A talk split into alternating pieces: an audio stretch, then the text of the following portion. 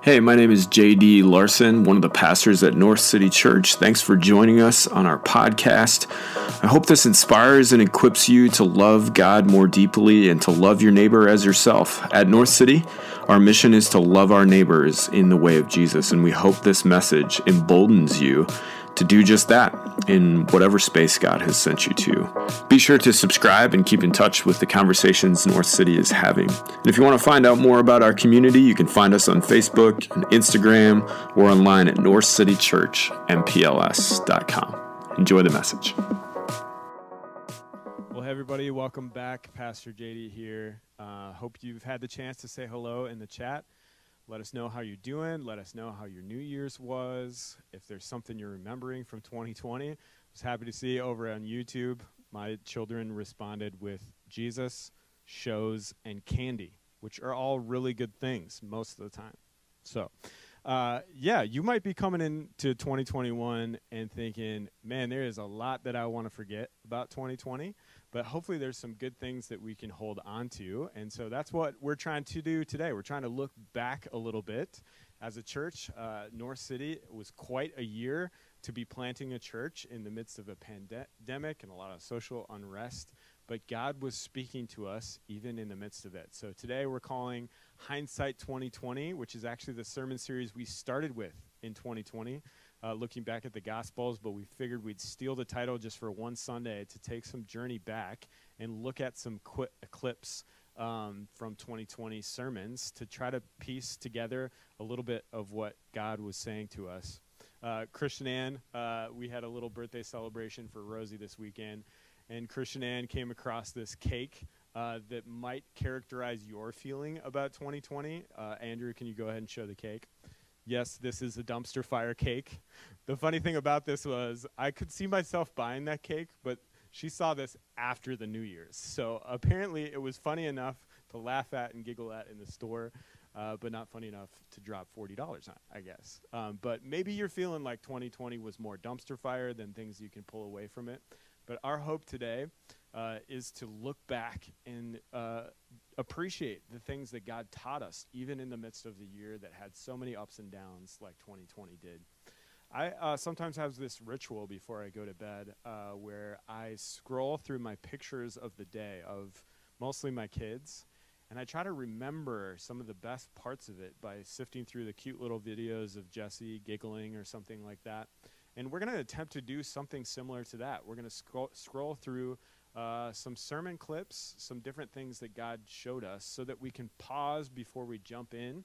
Because sometimes one of the things to do when stuff isn't that great around us is to just keep our head down and keep going. I don't know if you have that tendency. I certainly do. We don't often take the time to fully appreciate and look back at what God has taught us. So let's do that together. And I just want to start kind of from the beginning. Uh, and uh, before I I jump into kind of going through some of these clips, I just want to name that one of the things that God taught us in 2020 was to be nimble in where and how we gathered. Can I get a virtual amen in the chats? I put this image together, Andrew, if you could show that image of I think six different locations, at least six different locations. There's probably more that our church has been at since its grand opening in late 2019. The first is Weber there, that's where we launched. Then we quickly moved to Loring because we outgrew Weber. And then the pandemic hit and we went online, which was a location in itself. And then in the summer, we had the opportunity to be an outdoor church and worship outside. In the fall, we launched micro church, or little expressions of us that met in backyards and different places all over. And then we landed in Brookdale Covenant Church. I uh, have been participating in a lot of different churches in my adult life, and I, I don't think I've been at a church that has been at six locations within an, uh, a year and a half. So, one of the things God taught us is to stay nimble.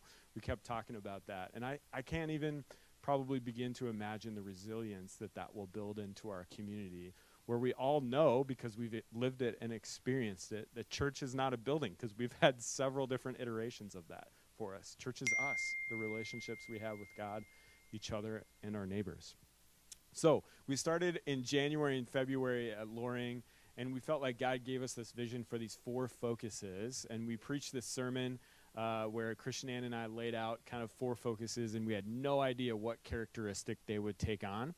Uh, and those four focuses were experiencing God, taking a risk, fighting for margin, and empowering kids. Maybe you remember uh, Christian Ann and I giving that sermon at Loring, and gosh, we had no idea what that would mean. So for some of us, this means experiencing God through an online service, which we never thought would be something that we'd experienced before in 2020.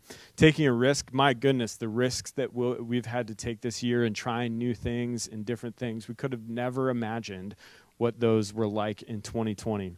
Fighting for margin uh, became, in some ways, easier because we had a whole lot of time on our hands because things really changed for us. In some ways, really hard because it's amazing how fast that time gets con- consumed with things that, that don't necessarily build us up. And it's been a challenge, just to say the least, to empower children in these digital times of connecting. And so uh, we never would have guessed what God would have done with those focus areas for us. But us as a community have had courage to pursue those even in the midst of all the uncertainty that we've experienced. And so I have to commend you all for pursuing those things in the midst of it. The first sermon clip I thought I would uh, uh, take out uh, for us to remember back to some of the things that God said to us was actually from Easter. I don't know, that was a long time ago, it seems like in my mind, but if you'll remember Easter, I think it's the one and only time I have worn a suit but uh, my authentic self compensated with the sermon slippers. I don't remember. I don't know if you remember the premiere of the sermon slippers. There they are. They have since of gotten an upgrade, and yes, I'm still wearing them in studio uh, today. I got a little upgrade of my sermon slippers. Many of you love the sermon slippers, so hopefully those hang around for a long time. Uh, also, I just couldn't bring myself to wear a suit fully. Uh, so I remember that sermon. Uh, I uh, revealed like halfway through it that I was actually wearing gym shorts and talked about hashtag truth. And I had some corny analogy how Jesus can see the whole picture, but you can only see my suit or something like that. But that sermon wasn't all corny and cheesy. Uh, it, it, it, was this wonderful uh, way for us to pause and I, I, even saw in the comments, I think it was Jill on YouTube said that uh, one of the things that she's trying to remember in 2020 of how pref- precious life is. And we opened that sermon with a beautiful Mary Oliver poem that concludes with that line What will you do with your one wild life? And I remember us talking about that seems so much more poignant in a, a pandemic that was just starting, that we didn't completely understand that there was fear in the air and once we once we were experiencing that in our bodies during the stay-at-home order, uh, our life uh, became uh, we we started to look at it from different perspectives. And I remember part of that sermon, the one that I want to share with you, is this quote from a Henry Nouwen book where he talks about what we do uh, in the midst of the anxiety that we experience. That often starts way before there's big outside events and everyday anxiety. And so I want to sh- I want to roll this clip, and hopefully there's something that you can remember in this, or there's something fresh for you in it as well. Henry Nouwen has this wonderful book called Following Jesus, and he notes the it's called Following Jesus in an Anxious World, I think is the title. And he notes in these anxious times, and let's just be honest, before this whole pandemic, it wasn't like life wasn't anxious we all experience this anxiety, this restlessness. And he says in this book that we either have kind of two general responses to this anxiety. One of them is busyness or franticness. We frantically fill our lives with things that we hope will fill our lives up until we're running ragged from one thing to the next, feeling totally busy and burnt out. The other extreme, we can freeze instead of be frantic and we can kind of shut our life off and turn Netflix or whatever it else, whatever we choose to binge on in some sense. And I've felt both of those responses in this stay at home order, in this social isolation, in the midst of this anxiety. I feel frantic to fill my life with things, and I feel bored and frozen and lifeless. Henry Nouwen says both of those responses are not pursuing life. So, how do we pursue life? Well, I don't know if that maybe resonated with you again, that freeze or being frantic in your life. Maybe you, like me, have had episodes of the ebbs and flows of that in 2020 as the layers of complexity that have been our here our year have hit us. But I remember concluding that message with the Easter hope that Jesus is our way, our truth, in our life. And I hope uh, that's been true of you this year, that there's been a reminder that even in the midst of the craziness, that Jesus welcomes us into that life we talked about through relationship. He wants to come and make a home with us, we talked about, to be a part of our everyday moving around our everyday life. And I don't know about you, but I found a lot of hope in that reality that Jesus, in the midst of whatever circumstance we're in, is the way it is the truth. He's the one who reveals what's most true in our lives and the life, the one that uh, makes that one wild life we have worth it because He's the author of it itself. You know, when I was thinking about that uh, frantic or frozen, I couldn't help but think of those being two different emotions I felt a little bit later in spring uh, when our city was rocked um, by the uprising that came uh, from George Floyd's killing on 36th in Chicago. Maybe to some of you that's a distant memory now, but that was such a vivid experience for all of us who love Minneapolis so much. And I remember the pain uh, mixed with joy of uh, Christian Ann and I going on maternity and paternity leave right in that season when we know us, uh, we knew our community was going through this, asking questions, being motivated to step in and respond in the ways that we could, and we did, and I was so proud of the ways uh, that we did. But that was one of those times uh, in the season of our city and the season of this church as we navigated 2020, where we learned that following Jesus isn't easy. Following Jesus will always push us beyond our comfort zone because Jesus wants us to grow. And if we're serious about joining Jesus and making all things new, if we're serious about all the implications of the gospel, then he's going to lead us to places that push us beyond where we feel comfortable. And that's exactly the word that Adobe brought to us and I remember this. Uh, she preached this amazing, powerful sermon, and we had uh, we already had her on the calendar. She was between uh, the conclusion of her family life coordinator position, and we hadn't yet hired her for the spiritual coordinator or spiritual direction coordinator position. And she came in her uh, Nduka garb, her uh, Nigerian garb and preach this powerful, powerful message that I just grabbed a little clip of because I think it's so crucial for us to hold on to in 2020. So let me roll the tape or roll this clip on Adobe's awesome sermon, and I encourage you to go back and listen to this one. Die. So let me tell you something. If you are following Christ and you say Jesus Christ is your Lord and sa- Savior, you have to get comfortable with being uncomfortable. Because as soon as you think, oh, I got this, all this is good, something will shift. You'd be like, oh my God, what? I mean, he will shatter you because he wants us to stay humble. He wants us to stay kind. You can't, you know, follow Christ and think you got it all together. No, that that does not work with Jesus. He will always strip you out. Don't get comfortable. Just you have to just get comfortable with being uncomfortable. If you get too comfortable, just know something's up just know someone just be like, okay, Lord, what's going on? This is I'm getting too comfortable. Some something's not right.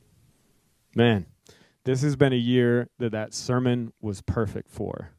I don't know if you could have lived through this year without encountering the truth that uh, following Jesus means that we have to get comfortable with being uncomfortable.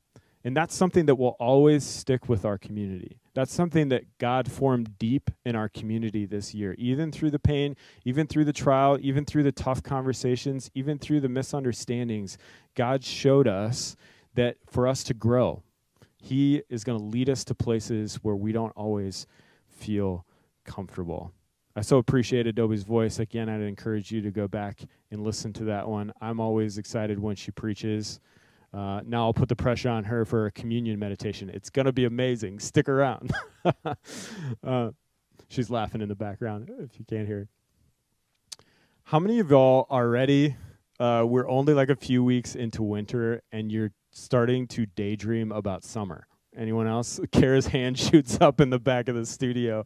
I don't know if you're with her and me on that, but do you remember summer? Remember uh, at North City, it afforded us this cool opportunity to be able to worship uh, together outside. It also afforded us this cool opportunity to pivot in some ways and gather together in smaller groups outside. And I, I, am going to look back with such, such fondness about our outdoor gatherings we had at Victory Park. And some of you who are a part of our community now came to be a, a part of our community because you heard Kara's voice or you heard someone's voice coming over the microphone in the park and you said, Well, that sounds like worship music. I'll check that out. I know that's at least one of your stories. And people found us because we worshiped in the park. And I thought it would be only fitting to reach back into the vaults of our sermons and look at one of the more crucial sermons that was preached, one of the crucial things that God taught us at the park. And I think this was our Vision Sunday in September, where uh, I shared this message where I challenged us to not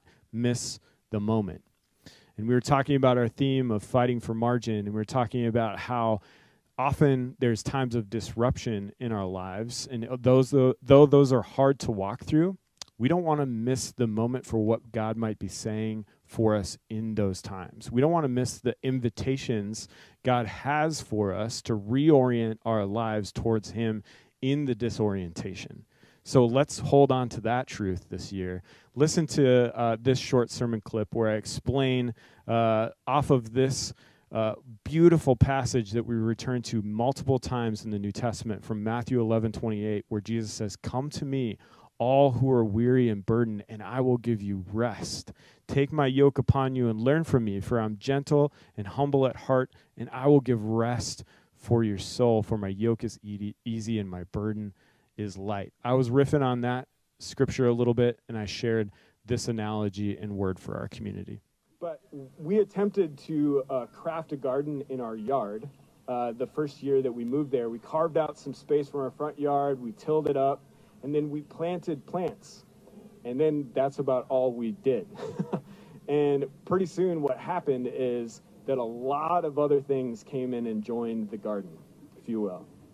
A lot of other weeds, a lot of other things that sometimes look beautiful, but also choke out the beautiful things that we planted as well. And I learned from that experience, and I'm not an extensive gardener, but I learned that what you create space for in the garden will grow. That's what cultivate if you cultivate space for specific things if you're intentional with the space covering up with mulch weeding that sort of things that's what will grow and blossom and the same is true of your life what you create space for in your life is what you grow into what you spe- create space for in your life is what you grow into. When Jesus uses this agrarian metaphor of take my yoke upon you, it's this invitation to cultivate one's life the way that he cultivates life. If your life was a garden, if you imagine it as a garden plot, Jesus is saying, Be a gardener like I'm a gardener. And he has invitations, and he says that this is not a heavy yoke, this isn't burdensome, this isn't full of anxiety, that his yoke is easy, his burden is light. And if you garden the way he gardens, if you're intentional with your life the way he's intentional with his life, then it restores your soul. Here's the word I think that God has for us in this that, you know, 2020 feels like uh, a storm came through my garden and wiped a bunch of it out. The way I used to spend my time, the relationships that I gave myself to, all of these things that quarantine and the pandemic took away from us, it's almost like they wiped some of the slate clean, uh, some of the slate clean, if you will. And I think in that, there's this fresh invitation to return to the master gardener's voice to say, this is a fresh way to be intentional with our time. This is a fresh way to be intentional about what kind of space we are creating in our lives and what that will grow us into uh, God invites us again to his uh, relationship where, with us, where he says, Come alongside with me, and I will give you rest for your soul. It's out of the, that margin that we took a risk. Uh, if you remember in uh, September, we took a risk to try these this new way of being church of micro churches spaces where smaller expressions of who we are, were could meet and gather together study the bible together. And i don't know about you but that kept me going to be able to see familiar faces uh, at certain points and study uh, uh, uh scripture together and actually interact with what was going on. I know many of you talked about how the screen was getting a little fatiguing uh, as you were looking at it. So it's been a refreshing thing to every other week engage in a different way. But also, the fall led us to Brookdale, one of our newest partnerships and uh, exciting space for us to be in. And though we weren't there for that many Sundays, God still did some amazing things in that space, inviting us to the practice of Selah, the sacred pause, where we paused and tried to examine our lives and to elevate the things that mattered most.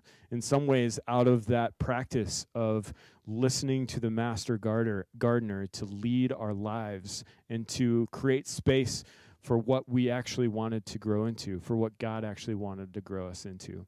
And one of those times, uh, we talked about the book of James, which seemed so prudent at the time because we talked about finding joy in the midst of our suffering and struggles. And I, uh, as I was looking back at the sermons, thought, oh, this one, this one will stay with us for a while. This practice of finding joy in the midst of our suffering is so crucial uh, because just because we're not writing 2020 on our checks anymore or our signatures doesn't mean that the suffering or these next few months won't be hard for us. So uh, I'm going to play this clip, and hopefully, it's a fresh remor- reminder of how you and I can find joy even in the midst of our hardest circumstances.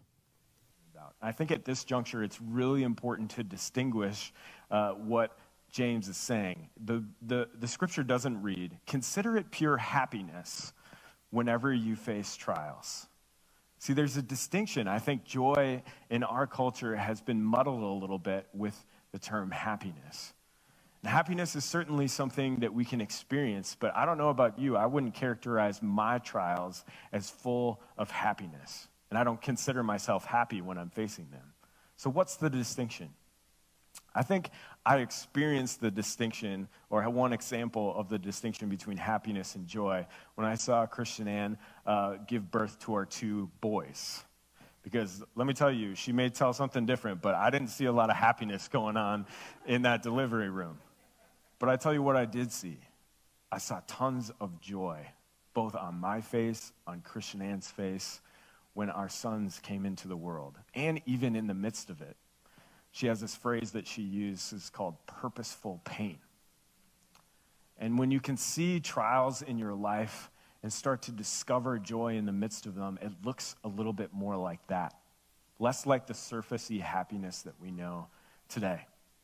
So that's what we're shooting for, that sort of joy. That's what James is saying we can experience. That's what he's saying the difference that Jesus makes in the midst of our trial, that we can experience that same sort of joy. But how do we get there? How do we experience that? How do we experience that difference that Jesus makes in our life? And the next thing he says is persevere in faith. So that, and it doesn't say it in the translation that we uh, uh read, but your life can be brought to perfection, is kind of how it says in the Greek. And when we hear that right away, we're like, excuse me, perfection? no, thank you. Especially in the midst of trial, you're like, I ain't hitting perfection anytime soon here. You know, I've got a temper every single day. And again, there's some clarification needed because this word of perfection that he uses, he uses over five times in the book of James. And he does so because it's a theme for him. And he's using it in the, in, in the uh, biblical sense of perfection, which is more like our wor- word wholeness.